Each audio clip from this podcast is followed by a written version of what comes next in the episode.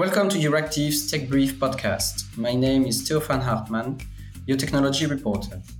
This week we look at the EU US data transfer agreements, asking ourselves if this is not an endless disagreement. For an overview of all things technology in the EU, sign up to our free newsletter or visit the website euractiv.com. This is Euractiv's Tech Brief podcast.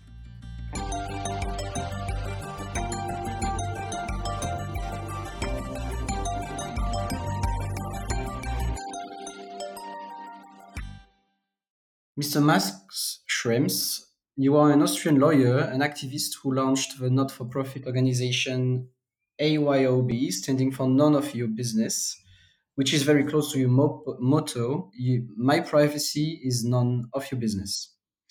You have been known for filing multiple lawsuits which bear your name. The cases Schrems 1 and Schrems 2 are well known for anyone working in the field of data privacy and the implementation of EU General Protection on Data Regulation.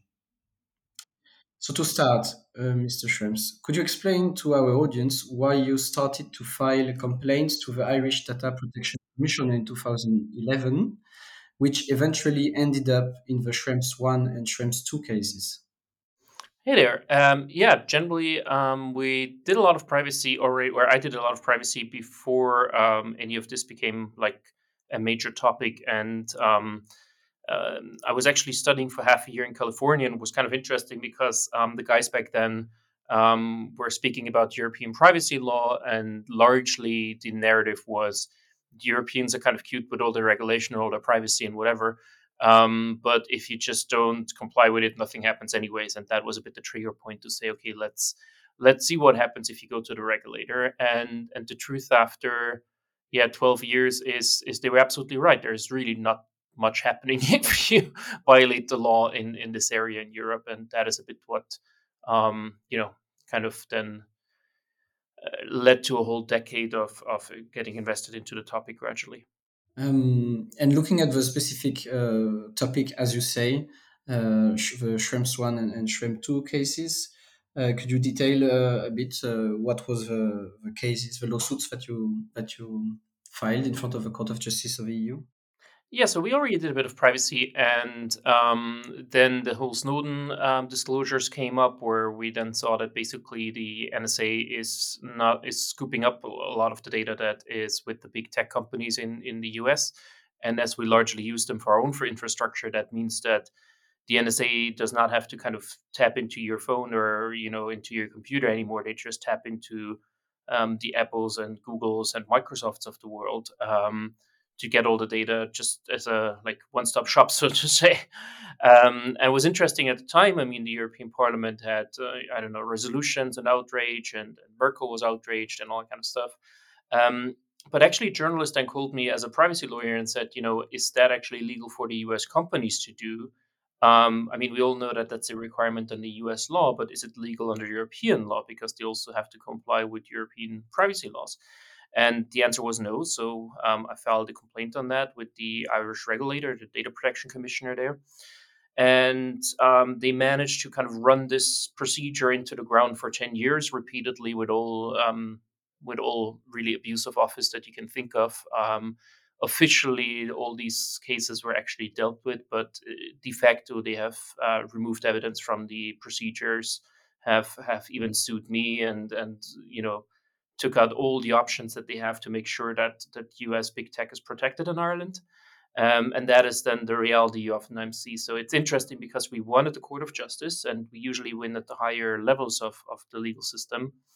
Um, but the lower levels of the legal system, and, and especially so to say the executive here, is really trying almost everything to make sure that the legislation is not properly enforced. So, what came out of the last years is a very bitter and problematic um, situation we have where we see that the legislative has actually said we want to have proper protections, we want to have big fines, all of that. Um, the GDPR was passed in the European Parliament with more than 90%. But now we see that the executive, so the data protection authorities, but partly also the, the local courts, simply do not enforce that and find 100 reasons why not to.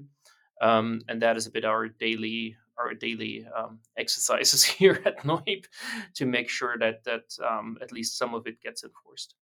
But if we look at the higher level, uh, as you said, uh, in July this year, the EU and the US signed a new agreement uh, called the Data Privacy Framework, which allows data transfers from the EU to the US and will start on October the 10th. So soon after the announcement, your uh, NGO denounced it, saying you will cha- challenge the decision to the top EU court uh, in a Schrems 3 lawsuit.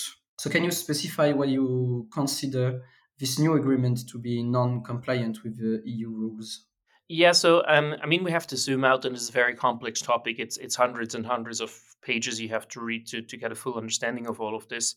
And to be honest, I think very little people actually have ever read that. So a lot of the discussion right now is inspired by press releases or you know conference talks and so on, but not really by substance. Um, if you go into the substance, we have a fundamental clash on a very high level, which is US surveillance laws, which is mainly FISA 702 that we look into, um, requires that American companies provide um, what you can call mass surveillance or bulk access to data, which means that um, they can, without a specific court order, without the probable cause, get the data off anybody that is not American citizen. What you need is an electronic communication service provider, so any of the big cloud providers, for example, and you need foreign intelligence information, as they call it, so information that's relevant to the foreign conduct of the United States. So we're basically talking about espionage laws with very, very low thresholds. That is illegal in the European Union. The Court of Justice has said that twice. It violates the Charter of Fundamental Rights, and it even violates the essence of, of these fundamental rights partly, which means that this is a very, very grave violation violation of, of our fundamental rights. The interesting thing is we actually agree on that. The um, US would also find that uh, unconstitutional under the Fourth Amendment because the Fourth Amendment requires that there's probable cause and that a judge signs off on, on any kind of wiretapping. But the US takes the view that these uh, rights are only available to its own citizens, to so called US persons. And that is the fundamental shift that we have a global internet, but we have protections that are, in the case of the US, limited to their own citizens. And, and that means that any foreigner is fair game. Now, that was found by the Court of Justice twice. The first uh, deal was called Safe Harbor. That was already passed in 2000 and, and back then already criticized by professors that, that actually work on that, which is a time where I was 13 years old, just to give you a bit of a perspective. That um, was then overturned by the Court of Justice in Schrems 1. Then they passed more or less the same text a second time around, and, and that was the so called privacy shield. So, what the Commission did here is that the Court of Justice told them you cannot do that, that's unconstitutional or a violation of the Charter, as we call it in EU law. But they passed it a second time, anyways. Court of Justice took another, I think, with the whole procedure overall five years, um, if you add the national procedure to it, to overturn the second version a second time around. And then the Commission basically pledged it would never do that again, and any new deal would be very, very different. And now we have exactly the same situation where, uh, as far as we know, von der Leyen simply ordered everybody else to have a, a, a, new deal. And now we more or less passed exactly the same deal a third time around with a third name and a third logo, but the substance of it is more or less the same another time around. As I mentioned before, I think we're really in the in the area of privacy um, or, or data protection reaching a level where we have a bit of a constitutional crisis if the European Commission, in this case it's it's uh, Reynders as the Justice Commissioner that is that is in charge of that ultimately, is simply passing the same thing over and over again and more or less ignores Luxembourg. Um, we have a situation where the Commission, who is meant to be like the guardian of the treaties, is simply ignoring the highest court and, and at least part of the treaties here because the charter is the charter is a part of the treaties. The same thing happens also with the data protection authorities. Um, we, uh, after the first, the second ruling, we had about 10, two years where there was no legal basis applicable for these transfers.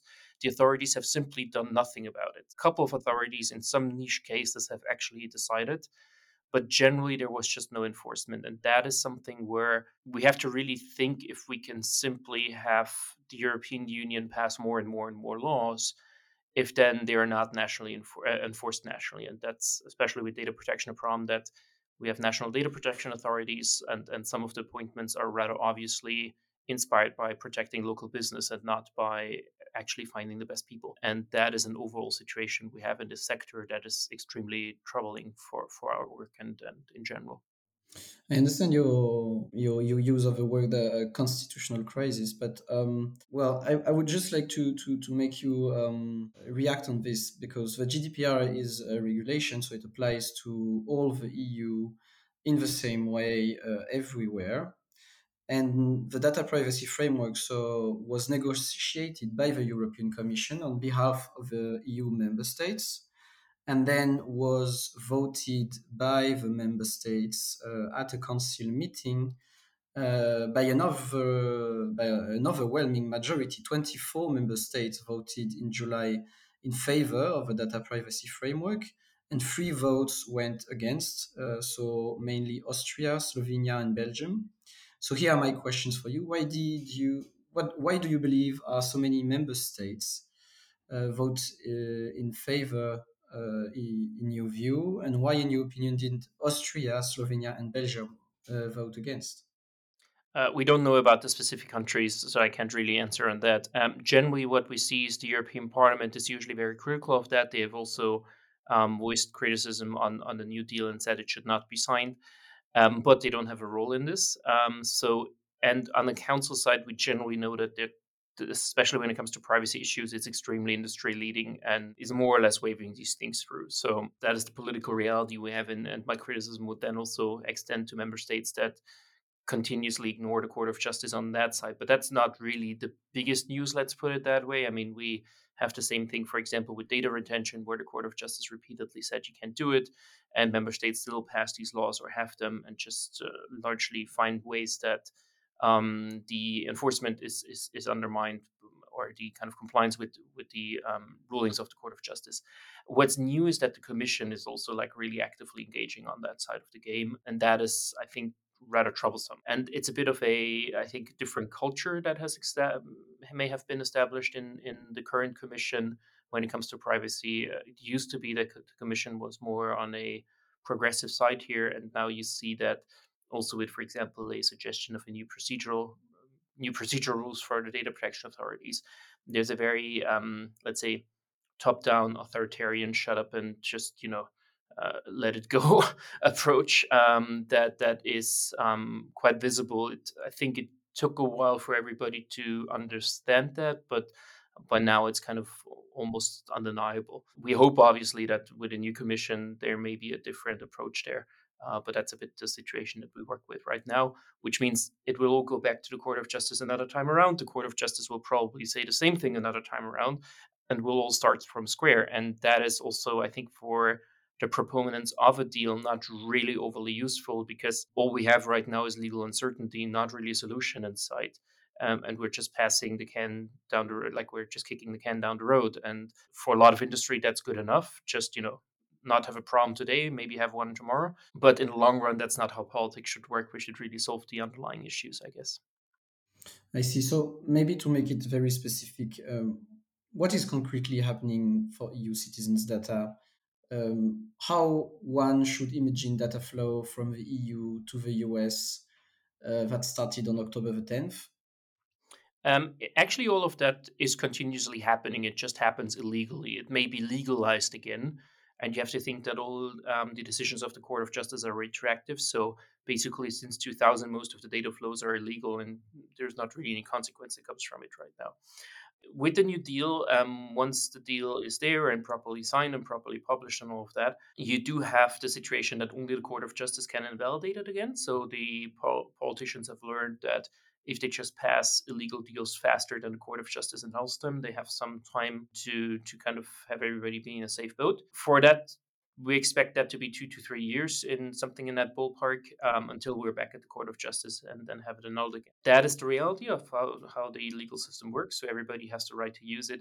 Um, in content, fundamentally, we got headlines. We got, for example, that the US agreed to use um, the, the, word proportionality in, in surveillance, which is the European word. And the Court of Justice has said a couple of times that this is not proportionate, and the EU has prided itself to say, okay, now the US has promised us to be proportionate. At the same time, the US has said, actually, we're continuing to do what we have already done, and we'll just have our own interpretation of the word proportionate. So they agreed on the word, but not on the meaning. The American meaning will say you can do it, the European meaning will say you can't do it. And then obviously von der Leyen can sit on the stage or, or, or Reynders can sit on the stage and say, "Woo, we have proportionality," and all the journalists write it into their little news update. Um, but actually, if you look underneath the hood, you see that there's a different definition. Same thing, for example, that they said there will be a court. Actually, it's the good old ombudsperson that has been in the old deal that the Court of Justice has has overturned with a couple of extras. Uh, but fundamentally, what they built there is a second ombudsperson with multiple people sitting on the bench, which is an executive body, um, part of the Justice Ministry. Um, but the European Union insisted that the Americans call this a court. So the Americans complied and put like a new sign on it and said, oh, it's not a tribunal, it's a court. It's obviously not a court. But that allowed some commissioners to sit on the bench and say, oh, we have a court. Um, what I, I think the point I want to make is if you zoom out of this, we have a bigger problem. If the European Commission engages in tactics like that that are really problematic, um, we lose our ground internationally. We lose our credibility as the European Union um, to be, let's say, a continent where craziness like that usually does not happen. I see it really as as a citizen as a problematic situation where we basically produce or fabricate facts um, just to to get to political goal. That is that is not what I would expect from from my representatives personally, and that is what over the years is is getting more and more um, problematic if you, if you watch it and oftentimes wonder um, if if we can U-turn that again or if if we continue that direction. I see. Uh, but what is different this time is that uh, there was also this um, this uh, French member of parliament, uh, Philippe Latombe, uh, from the former centrist party, from the ruling party, uh, from Macron's party, who actually decided to take to take action and filed two complaints to the Court of Justice in, uh, of the EU in September. One for suspension of the data privacy framework and one to nullify the agreement's text. Uh, and I believe you met with Mr. Latombe some two to three weeks ago. Uh, do you believe uh, his complaints have a chance to succeed? Uh, do they overlap with uh, the lawsuit that you would like to file? Um, yeah, so basically, there's um, just to zoom out and for probably all the listeners, there is um, different ways to get to an annulment by the Court of Justice. Um, there is a lawsuit for annulment that you can bring um, at the General Court, which is the lower court in the European system. But for that, you have to do that first of all within two months, and secondly, you have to show that you're personally affected. Now, that is easy to prove if there is a decision that concerns you personally. I don't know, your um, a public servant in the EU, and I don't know, there's some decision on you or your company, and the uh, European Union made a decision that concerns you directly. Um, in this case, you have a, a general decision that, that concerns everybody. Um, so there may be an issue that that um, that's simply not going to be admitted for procedural reasons. Um, last time that was already tried by a French organization called um, La Quadrature du Net. That was never really fully decided because our case kind of ran first. So that is the downside of going to the general court, that there is a um, rather complicated way or there's no real certainty that it will actually be accepted. The other option you have, and that's what we're working on, is to get a national court to refer the matter to the Court of Justice, which is a reference. Uh, that way, you jump the lower court, you get to the Court of Justice directly, and there is no need to show that you're personally or directly affected. It's basically the national court that decides if, if the question is relevant for their case or not. That is the approach we took the last two times, and we're going to stick with that as well uh, for the reasons outlined. However, that also means that you have to go through a national procedure first, which can take some time and also in reality have some costs. Uh, just to give you an idea, the Schrems 2 litigation cost around 10 million euros. I ended up not paying it because I won, but all of that is also not that easy. So oftentimes um, it's a bit said, like, you know, look at that student, he was able to go to the Court of Justice. It worked in this individual case, but um, generally it's, it's, it's not that easy to do that. So you need um, a lot of resources, uh, network, and so on to, to be able to bring that. We do have that already. So we're, it's the reason we're trying to run a second time around. But obviously, if more people bring cases up or, or raise issues, um, the more the merrier. So uh, we're always supportive of anybody that that uh, brings situations up like that. You just said the more the merrier. Um, did you receive support from uh, EU lawmakers, experts, lawyers, data protection officers in the EU? Um, I think right now it's more that that they seek our support sometimes, at least if you look at the requests we get. Um, so I think generally everybody's a bit sick and tired of the debate in that area. It is a debate that goes on for 10 years now. It really questions fundamentals of, of how these systems work. And people are either love or hate what you're doing. And partly that also becomes very personal. Then, you know, you're kind of the face for this whole debate. Um, I sometimes joke it, it's a bit like being the Mickey Mouse for privacy, that either people want to take a picture of or want to throw things at. and I, I over over time accepted that that's the reality that we're in, but it's not always overly pleasant. And to be honest, I think for for all of us, there would be other more fruitful and and um, more sensible things to do.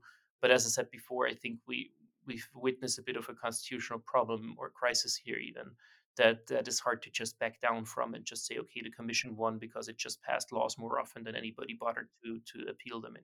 As you just said, um, it might become a bit personal, and just for clarification, so uh, I believe both of your lawsuits, uh, Schrems 1 against the Safe Harbor, Schrems 2 against the Privacy Shield, and now maybe Schrems 3 against Data Protection Framework.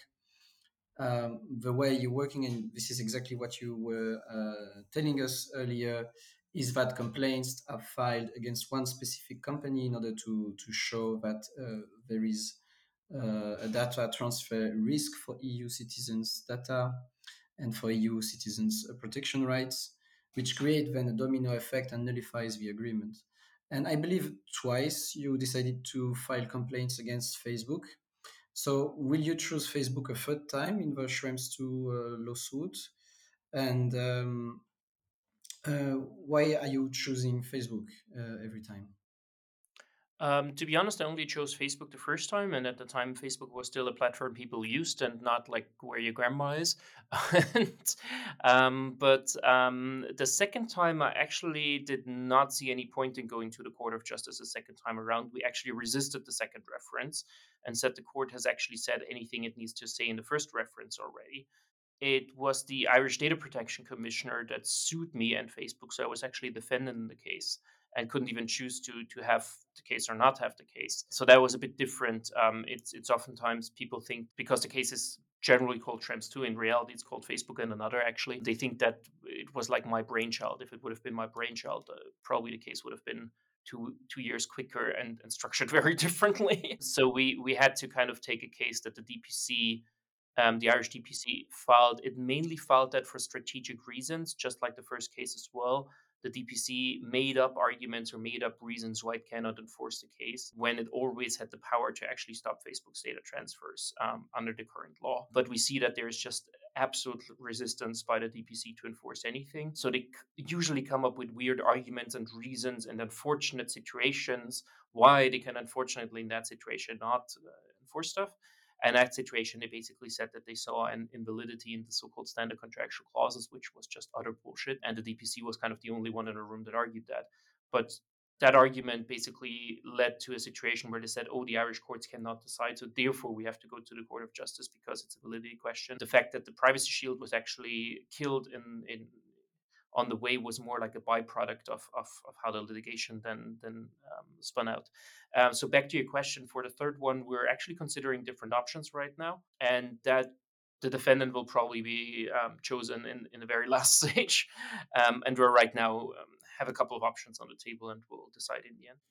Okay, thank you very much. You've mentioned multiple times uh, standard contractual clauses. So uh, basically, they are the standard contractual clauses under GDPR that companies have to um, agree on when they work with a, with, with a company that is outside uh, the EU or outside uh, a contract made by the EU and another country, which would uh, consider that there is enough protection for this country uh, as in the EU, just like uh, the what the data uh, protection framework is trying to do. Um, so if the EU court rules against the new data deal, um, US and EU companies will have to continue using these clauses. Um, and they oblige US counterparts to provide a lot of safeguards when treating EU data. So, can you elaborate what these uh, standard contractual clauses are and how they differ to the data protection framework deal? Do you believe they are enough in your view? Do they provide gaps? So all of that is is probably subject of a two-hour um, detailed legal explanation, but I'll try to do my best to do a minute. So fundamentally, what we do with all of that is that we expand EU law to other countries. So we kind of say if you're in another country somewhere else in the world and you follow the same rules as, as, as the European Union companies do, then it's all fine and you can have our data. Generally, however, if that's not true, um, we have a general export prohibition on personal data ever since 1995 in the European Union. So fundamentally, the problem is if you have privacy protections in the European Union, but then transfer your data to, I don't know, Belarus, uh, Belarus or like, I don't know, some other place, and they do not have a law, then your whole protection in Europe doesn't make any sense because you can bypass it just by crossing a border. So that is the reason we need these data transfers. If it now comes to a country that does not have any rules, um, a contract is an option, and we've always defended that also at the Court of Justice, where where that was questioned if that's an option. And I think the contractual arrangements can work well if if they're done properly. There are in detail questions around the SCCs and how they're drafted and if if that's all good. Uh, but generally, as from structural perspective, that's that's a doable solution. The problem does not lie in these in these instruments. The problem lies in the other countries' laws.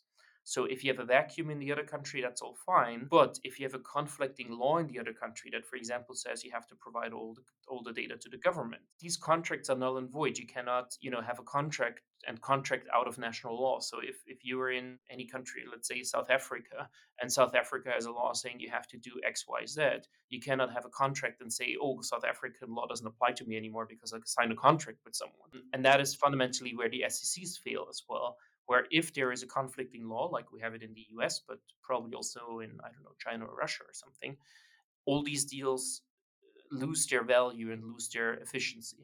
Um, I explained it a couple of times that way. It's like basically we have a conflict of law situation. There's too much law around. There is um, law on the European Union side that says privacy, law in another country's um, side that says surveillance and they just clash with each other. It's like two trains colliding. There's too much law, and that basically provides problem. What the European Commission now tries with all these deals is to put another piece of paper in between, and that cannot solve the problems. Technically, fundamentally, it cannot solve the problem. Uh, because you're not going to get outside of this kind of clash of two jurisdictions, a clash of laws you may be able to get that solved if if the laws kind of retrieve a little bit or if the laws basically give more flexibility to the reality in another country. Now from a european perspective that will be very hard to do because um, the right to privacy is a fundamental right and unless we change the charter which would require all member states to agree this is simply going to be the situation that we have. On the us side it's very hard to change because Bottom line is they say we're not going to give any rights to foreigners. Foreigners do not have rights because they're foreigners. And that doctrine in the US is politically almost impossible to overcome. So right now I think we're bound for for problems for the time being unless and that was kind of our theory of change it's going to be hurtful enough for american companies so that they go to their representatives and say you know it's going to be hard for us to sell our products abroad anymore if any microsoft or google or amazon product always comes with NSA surveillance in the package. Um, no one is going to buy that stuff anymore. Um, and I think that in the in the medium term will happen because we will see more and more of, of, of these situations where companies wonder where their data actually goes, and that will lead to a fragmentation of the internet, a what they call splinter net or balkanization of the internet, which is not the ideal solution. I think in the long run, what we need is international agreements around that. That we say, okay, there is fair government access to data, but that is not based on citizenship, but based on probable cause, on you know uh, judicial approval, all these things that we actually agree on, at least among the democratic countries. So I think what we need is is an internationalization of, of the protections that that can then also allow an internationalization of the data flows. Um, but we cannot have free data flows without protections. That usually doesn't really play out and, and generates the frictions that we have right now. Thank you very much. And maybe one last question to, to, to close the discussion. So we understood that there is a fail, uh, well, there is a conflict in law with, uh, you used the image of two trains colliding. So we have EU train with uh, data privacy protection rules and the US train with uh, mass surveillance rules that are actually colliding uh, at the moment with two separate jurisdictions. So do you believe that this internationalization of protection uh, is possible that, that the EU and US discrepancies in the legal systems can be managed, or that we are at the moment in an endless loop of legal dispute?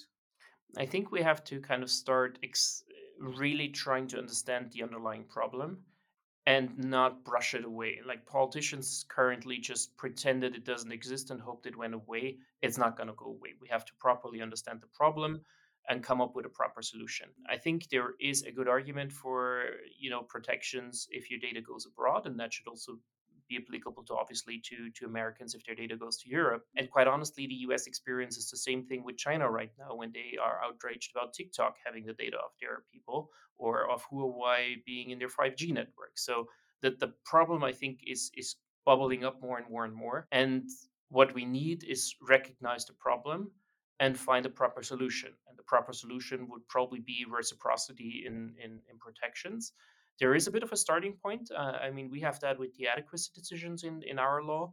The US also in this new so-called new executive order that they passed also have a clause that basically these protections only apply to jurisdictions that give the Americans protections. So we could get into a certain rhythm and system where, um, again, kind of the democratic countries in the world would kind of grant these government surveillance rights or rights against government surveillance to each other to foster international data flows. I think that would be the perfect solution. To be a realist, maybe we see that when in 10, 20 years at some point, if there is a window of opportunity where there's a bigger drama and suddenly politicians, um, you know, feel the feel the heat to actually do it.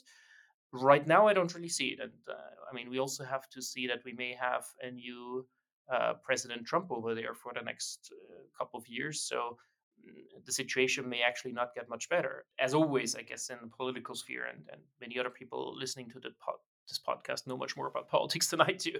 Uh, you need this kind of specific window of opportunity to get it done. But I think for that time, we need also already have a, a solution, a proposal in the drawer, which ex- which exists, which is kind of this international agreement on on, on government access. And last point um, there, I think it's important to mention that we also have that problem within the European Union.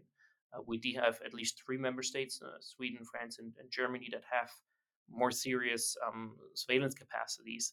Um, and they also don't really grant any rights to, to let's say, an Austrian citizen um, that may be upset about that or may have an issue that, that he wants to get clarified. Um, so I think we have to really look at that a bit closer. And um, it's one of the kind of late fallouts of 9 11. I mean, the, the security services used to really spy on each other and spy on each other's countries and so on. Now we have security services or, or secret services that really try to go after individuals much more, and that then also requires that there is proper protection that that fits that, as we usually had it, for example, in the criminal sphere.